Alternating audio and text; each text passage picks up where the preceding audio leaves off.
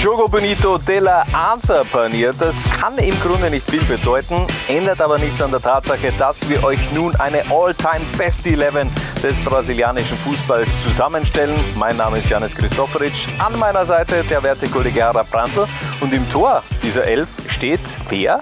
Gilmar. Wer ist das? Die erste Tormann-Ikone Brasiliens, Doppelweltmeister 1958 und 1962. Ähm, ja, war so der erste richtig große Tormann äh, der brasilianischen Nationalmannschaft, äh, wenngleich groß jetzt nicht auf seinen Körper bezogen ist, weil er war nur 1,81 Meter groß, aber ähm, hat 95, äh, 94 Länderspiele bestritten für Brasilien und hat im Schnitt nicht einmal ein Tor pro Partie kassiert und das äh, zu einer Zeit, äh, wo, wo 0-1 oder 1-0 eher nicht an der Tagesordnung gestanden sind, sondern noch grundsätzlich wesentlich mehr Tore gefallen sind bei Fußballspielen. Ja, lange Zeit her, als der gekickt hat. Das äh, zeigt auch die Ablösesumme von damals. Ähm, Anfang der 60er, glaube ich, ist er gewechselt von den Corinthians zum SV, äh, zum FC Santos mhm. um 3000 Dollar. Also dafür hat man im Grunde einen Weltmeister bekommen. Das sind natürlich, äh, das kann, würde ich nicht mal als Peanuts bezeichnen, denn das äh, ist eigentlich schon zu hoch, äh, beziehungsweise zu niedrig. Also unfassbar. 3000 äh, Dollar damals Ablöse für einen Weltmeister. Gefühlt für mich ja Brasilien generell, so jahrzehntelang mit einer Torhüterproblematik. Das ist mittlerweile hat sich das aber, finde ich, ge geändert. Also kannst du dich noch erinnern an die Zeiten der 90er, Tafarel und so, das war jetzt der, der Einser-Goal, der aber wirklich safe war, der jetzt auch nicht.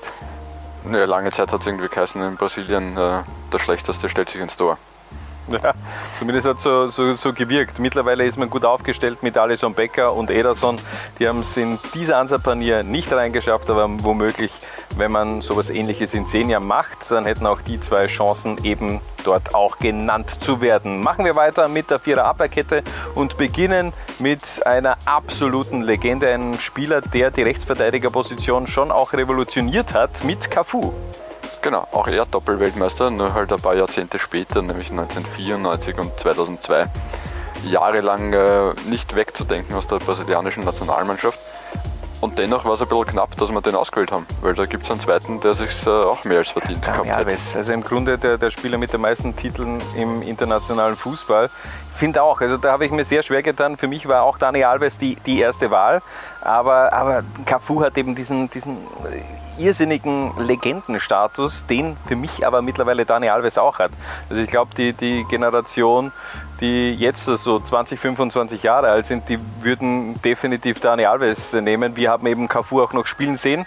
Ähm, beide extrem diese Position revolutioniert. Für mich war so Cafu der erste Step und Dani Alves und dann in weiterer Folge auf der linken Seite Marcelo haben das dann nochmal äh, noch offensiver das Ganze interpretiert. Im Grunde ein David Dani Alves ja fast eher rechts außen und weniger Rechtsverteidiger. Aber lass uns noch ein bisschen über Cafu sprechen. Er hat im Grunde wirklich alles abgeräumt, auch auf Clubebene, mhm. was man, glaube ich, sehr hoch anrechnen muss. Der ist Meister geworden mit der Roma. Mit der Roma ähm, und auch mit Milan dann natürlich danach sehr, sehr erfolgreich. Ähm, und wenn man es als Verteidiger in Italien schafft, dann sagt das eh schon alles. So ist es.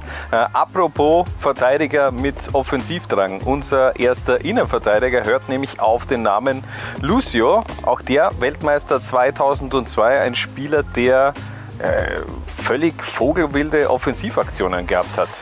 Ja, ähm, hat, äh, egal wo er gespielt hat, wahrscheinlich für den einen oder anderen Herzinfarktmoment bei Fans und Trainern äh, gesorgt, aber das hat ihn einfach ausgemacht und diese Offensivaktionen haben ja nicht selten auch gefruchtet. Hat für viele große Vereine gespielt. Mit welchem Team verbindest du den Namen Lucia am, am meisten? Am ehesten mit dem FC Bayern. Hätte ich auch gesagt, obwohl er eben mit Inter dann auch noch das Triple geholt hat, mhm. 2010. Und also davor ja auch fast 100 Spiele für, für Leverkusen gemacht hat. Auch in die Jahrhundertelf der Werkself äh, nominiert worden also definitiv auch zu Recht. Äh, Lucio eine absolute Granate als Innenverteidiger. Ähm, was ich gar nicht so auf dem Schirm gehabt habe, dass der auch bei Juventus unter Vertrag gestanden ist. Also er hat, äh, Vertrag wurde dann aber ganz schnell auch wieder aufgelöst, mhm. hatte ganz wenig Einsatzminuten und dann äh, war das Ganze auch, glaube ich, nach ein paar Monaten schon wieder ad acta gelegt. Also Lucio auch bei Juventus Turin. Einer, der es im Grunde nie wirklich in Europa geschafft hat, aber in Südamerika eine ganz große Nummer war, nämlich Carlos Alberto, unser zweiter Innenverteidiger. 53 Spiele für das Nationalteam Brasiliens und auch der wurde Weltmeister. Genau, 1970 Weltmeister geworden, damals als Kapitän, wenn mich nicht alles täuscht, der brasilianischen Nationalmannschaft. Ähm, der war für seine damalige Zeit ein untypischer Innenverteidiger, ähm, weil er richtig gut kicken konnte. Also das war nicht nur einer, der, der extrem stark war in den, in den Tacklings und in den Zweikämpfen, äh, sondern einer, der auch das spielerische Element mitgebracht hat war auch oft auf der rechten Seite eingesetzt. Wir haben ihn jetzt einmal ins Zentrum gestellt. Einer, der eben ganz viele Spieler in der brasilianischen Serie A absolviert hat für Fluminense, den FC Santos und Flamenco. Äh, später auch in den Staaten mit Pelé bei New York Cosmos engagiert gewesen. Und äh, als Trainer ging es dann richtig los. Also das, das Groundhoppen fast schon, muss man es äh, sagen, als Trainer in den USA, in Kolumbien, in Mexiko und später auch noch Nationaltrainer von Nigeria Oman und Aserbaidschan habe ich auch überhaupt nicht mehr auf dem Schirm gehabt, dass der mal in Aserbaidschan Nationalteamtrainer war. Hat zwischenzeitlich auch für Botafogo gespielt. Ähm, ich habe ein äh, signiertes Botafogo-Trikot von ihm daheim. Woher hast du bitte ein signiertes das Botafogo? Das war ein äh, Verwandter von mir, war mal in Brasilien und hat mir das mitgebracht. Ja, das hat Carlos Alberto kennengelernt. Wahnsinn. Äh, möglicherweise hoher Sammlerwert irgendwann mal. Ich meine, eigentlich jetzt schon, hätte ich gesagt. Ähm, wer was für will haben, Harald, überlegst dir, kannst du vielleicht ein bisschen Kohle äh, zusätzlich auch noch. Äh ich glaube, ich behalte Alles klar.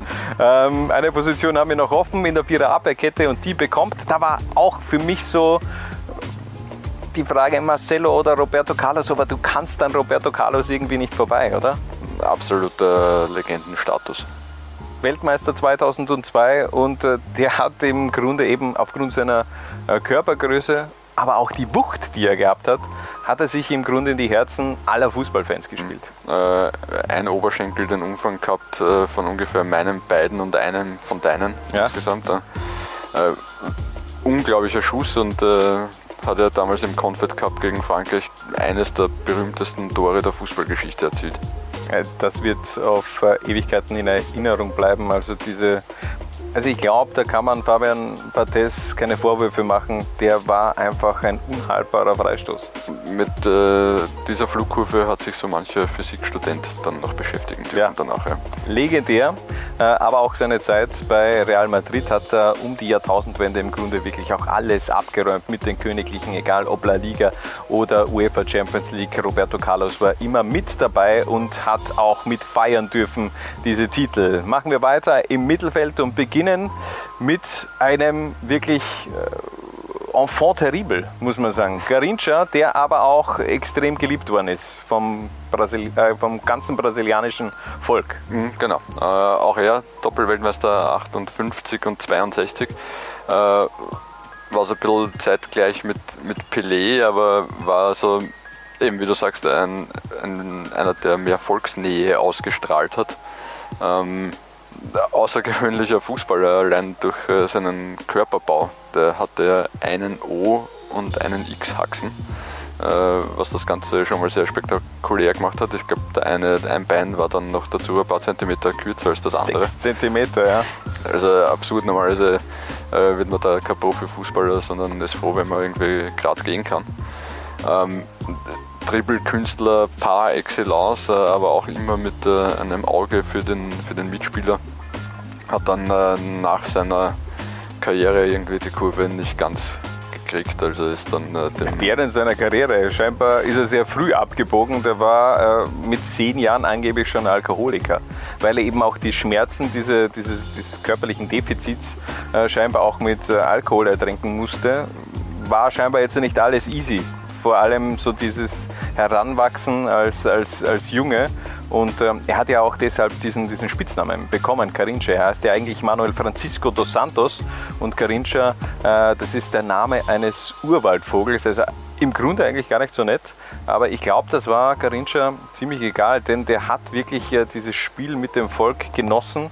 Und äh, wie du es schon gesagt hast, ein sehr volksnaher Superstar Brasiliens, der damals 1962 im Grunde auch eingesprungen ist. Für Pelé, der sich im zweiten Gruppenspiel der Weltmeisterschaft in Chile damals verletzt hat. Da war eigentlich alles fokussiert auf Pelé, dann war der weg, hatte eine, ich glaube, eine Oberschenkelverletzung hat er sich zugezogen. Nachdem sie ihn kaputt getreten haben. Genau, frühzeitig äh, WM aus. Und dann kam Karincha und der hat einfach alle äh, verzückt im Grunde mit seinem Fußball und de facto Brasilien dann auch äh, zum Titel geschossen. Ja, und dann, wie gesagt, die Zeit nach der Karriere wenig ruhmreich. Also da gibt es Geschichten, äh, dass er irgendwie bei ihm daheim so die, die Geldscheine in, in Obstschalen gelegen sind und verschimmelt sind und dann irgendwie, ich glaube, in in, in Armut verstorben. Ja, Leberzirrhose hat er gehabt und schlussendlich viel zu früh von uns gegangen. Garincha, einer, der Gott sei Dank noch lebt, ist Zico im zentralen Mittelfeld. Der ist im Grunde nie Weltmeister geworden. Das höchste der Gefühle war auf Nationalteam-Ebene der dritte Platz bei der Weltmeisterschaft 1978. Warum haben wir uns trotzdem für Zico entschieden? weil er einer der außergewöhnlichsten Mittelfeldspieler der, der Fußballgeschichte war und natürlich auch der brasilianischen Geschichte. Ähm, hat nicht umsonst als der weiße Pelé gegolten. Absoluter Freistoßspezialist und äh, auch extrem stark vor dem Tor. 66 Tore in 88 Länderspielen, äh, das ist ein Wahnsinn. Aber äh, was für mich noch wahnsinniger ist, der ist dann nach Europa gegangen mit knapp 30 Jahren und nicht zu einem Top-Club, sondern zu Udinese. Ja, das waren andere Zeiten, die 80er Jahre. Ja, aber wieso? Also ich verstehe es nicht. Da hast du eine, da bist du im Grunde der Superstar Südamerikas. Du hast ewig lang einen, einen Kultstatus dir im Endeffekt erarbeitet bei Flamengo Rio de Janeiro. Hat er über 500 Tore in fast 800 Spielen erzielt. Hat dort wirklich alles gewonnen und dann wechselst du nach Udine? Hat für mich jetzt nicht ganz, ganz, ganz so Sinn gemacht. Aber okay, ist egal. Ähm, war zum Abschluss seiner Karriere auf jeden Fall dann auch noch äh, in, in Japan in der J-League bei Kashima. Da hat er auch noch mal äh, alles zerschossen, was es zu, zu zerschießen gab, eigentlich in der J-League. Und dann war auch irgendwann mal die aktive Karriere zu Ende.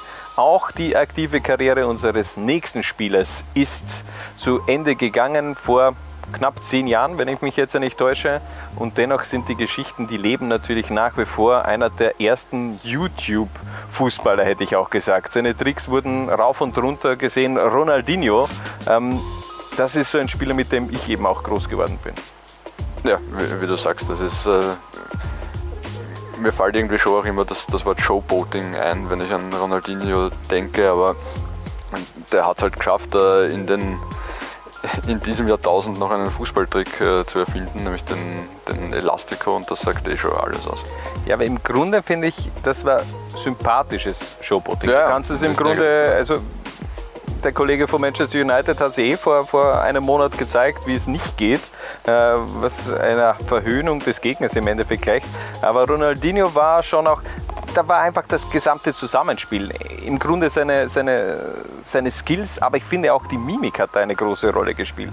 Denn du hast Ronaldinho eigentlich immer nur lachen sehen am Feld. Und das hat eben sowas Sympathisches gehabt, wo man ihm dann eben auch mal vielleicht den ein oder anderen Trick, der ein bisschen overpaced war, auch ähm, ja, gesagt hat, das passt schon, das ist Ronaldinho.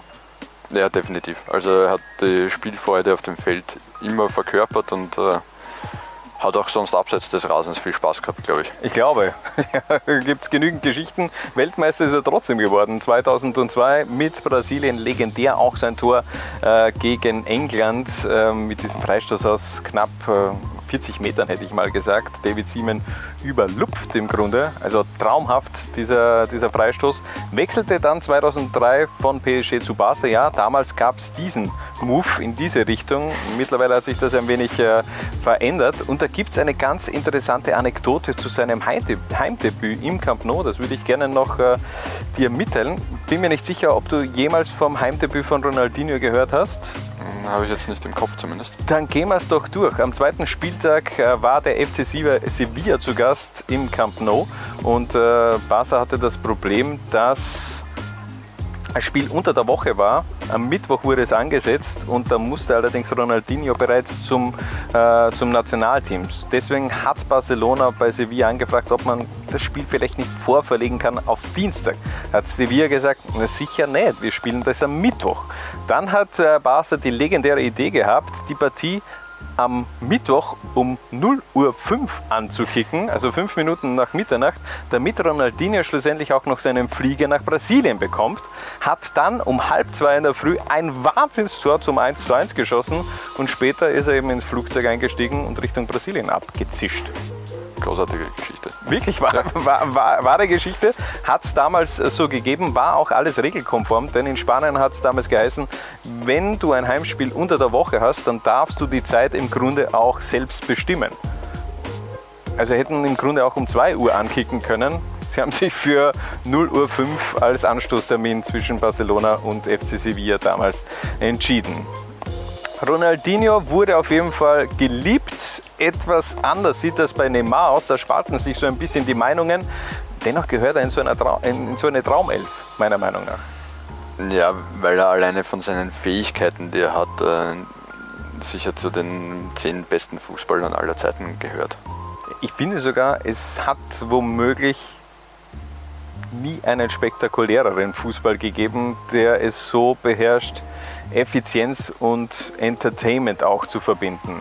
Manchmal ist es too much, aber ich finde trotzdem, dass es immer in Richtung Endzweck auch geht, Richtung Tore schießen und ähm, deshalb, das hat er einfach perfektioniert. Das ist wirklich ein, ein Traum, Neymar auch zuzusehen, wenn er nicht jetzt gerade von äh, irgendwie abhebt zu einer lächerlichen Schwalbe. Und ich glaube einfach, dass dieser Transfer damals zu PSG äh, seiner Reputation, seinem Image unterm Strich geschadet hat. Ja, denke denk ich auch. Er ist halt, ja, es ist halt ein schmaler Grad zwischen äh, Genie und Wahnsinn trifft jetzt, finde ich, nicht einmal ganz, aber er ist manchmal, es ist halt manchmal zu viel. Er ist manchmal drüber einfach und äh, ich glaube, deswegen äh, tun sich manche Leute mit ihm ein bisschen schwer, aber allein wenn ich denke bei dieser Heim-WM in Brasilien, welcher, welcher Druck da auf ihm gelastet ist, ja, weil eigentlich haben wir alle erwartet, dass er im Alleingang Brasilien da zum, zum Weltmeister macht und dann diese, diese Verletzung, die er sich gegen Kolumbien zugezogen hat und wo er dann nicht spielen hat können gegen, gegen Deutschland und wie das Ganze ausgegangen ist, äh, ist ja eh Fußballgeschichte. Ähm, ja, hat es sicher nicht einfach in seiner Karriere. Aber er bleibt eben auch auf ewig dieser 222 Millionen Transfer, der im Grunde so die, die Absurdität des Fußballs auf ein komplett neues Level gesetzt hat. Das, das wird auf Ewigkeiten auch mit äh, Neymar in Verbindung gebracht werden. Ähm, ich finde es schade, er hat sich im Grunde beim FC Santos, ich meine, er war immer schon ein, ein, so ein bisschen sein Enfant terrible, ein, einer, der auch mal über die Stränge geschlagen hat, auch die ganzen Geschichten in Brasilien beim FC Santos, auch da waren viele kleine Skandale auf dem Platz mit dabei, beim FC Barcelona. Da ist es so ein bisschen die Barca-Schule durchgangen, da waren viele sehr brave Jungs mit dabei, mit Xavi, Iniesta, zumindest jetzt einmal, keine Ahnung, das, was man von außen eben auch äh, betrachten kann und äh, beurteilen kann. Da hat er sich, finde ich, gut eingestellt gelebt, hat gut harmoniert natürlich vor allem mit Luis Suarez und, und, und Messi. Das war für mich eines der, ist für mich das äh, beste Offensivtrio, das, das wir je gesehen haben. Und dann dieser Transfer zu PSG. Ich glaube, er hat sich damit nichts Gutes getan, aber auf jeden Fall hat er sich einiges Gutes getan für seine Geldbörse. Abwehr steht, Mittelfeld steht, wir haben noch zwei Positionen offen und starten mit Pelé, der erste absolute Superstar des Fußballs. Orey, der König. Ähm, ja, für viele nach wie vor der beste Fußballer aller Zeiten, wenngleich eben das danach dann zumindest äh, zwei, drei Leute streitig gemacht haben, diesen Titel. Ähm, ja, mit, mit 17 Jahren das erste Mal Weltmeister worden, dreimal Weltmeister mit Brasilien, also ja, unfassbare Karriere und es gibt ja die Geschichte, als er sein tausendstes Tor geschossen hat in Brasilien, damals für Santos, haben im ganzen Land die Kirchenglocken geläutet. ja, bei diesen drei WM-Titeln muss man aber auch erwähnen, da war eben 1962 diese WM dabei, wo er im Grunde nach dem zweiten Spieltag nicht mehr spielen konnte aufgrund dieser Verletzung und dennoch ähm, war, war, auch gar nicht klar, dass der 1970 zur, zur Weltmeisterschaft nach äh, Mexiko äh, gehen sollte, denn der damalige Trainer, wie er geheißen, Joao Saldana, Saldana, der hat eigentlich keinen Bock auf Pelé gehabt. Der, der hat gemeint, na, den nehme ich nicht mit und da hat sich dann scheinbar auch die brasilianische Regierung, die Politik eingemischt und gesagt, ja, okay, der muss spielen. Und äh, dann hat sich aber Saldana das im Grunde nicht bieten lassen wollen, wollte natürlich auch sein Gesicht wahren, hat, äh, ist zurückgetreten. Mario Zagallo hat übernommen, ein großer Förderer von Pelé.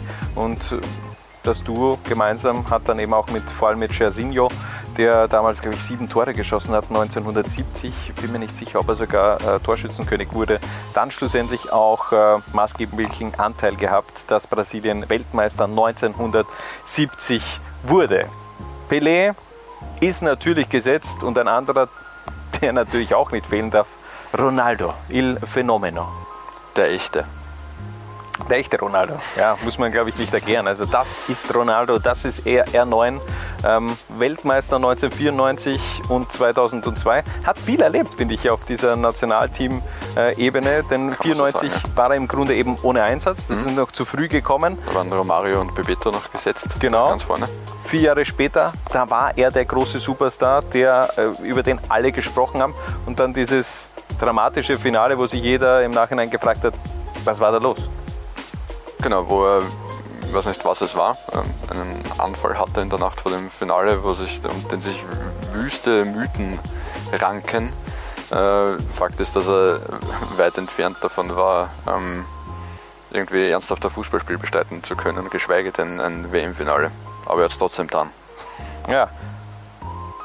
Mit einem schlechten Ausgang. Mit einem schlechten Ausgang. Frankreich, Frankreich gewann 3 zu 0. Gewonnen. Ja. Äh, und dennoch, vier Jahre gab es dann doch die Krönung äh, für Ronaldo mit einer nach wie vor legendären Frisur, für die er sich äh, äh, viele Jahre später auch entschuldigt hat mit dem Zitat, ich entschuldige, ich entschuldige mich bei allen Müttern, die gesehen haben, wie ihre Kinder den gleichen Haarschnitt bekommen haben. Hast du damals auch den Haarschnitt bekommen? Nein. Oder aus wolltest dem Alter war ich heraus zu dem Zeitpunkt. ist egal. Also muss ja, ich glaube, es hat auch viele Erwachsene gegeben, okay. die sich damals diesen Haarschnitt dann verpasst haben. Na, du? Nein. Okay, passt. ja, aber natürlich äh, kuriose Frisur und jeder hat sich damals gedacht, was, was will er damit jetzt im Grunde sagen? Aber es war äh, unfassbar, wie er damals bei dieser Weltmeisterschaft 2002, wo er schon so ein bisschen gefühlt, ich will jetzt ja nicht sagen Abstellgeist, aber aufgrund seiner Verletzungen ist es etwas ruhiger geworden und dann ist er einfach wie Phönix aus der Asche, hat er eben Brasilien mit einer überragenden Leistung eben auch zum, zum WM-Titel 2002 geschossen. Er hat aber nie die Champions League gewonnen. Das War? ist äh, tatsächlich kuriose. Ähm, also mir hat persönlich der, der, junge Ronaldo immer besser gefallen als der, der gereifte Ronaldo. Also wenn man sich so die, die Videos und Tore aus, aus äh, vor allem Barcelona-Zeiten anschaut.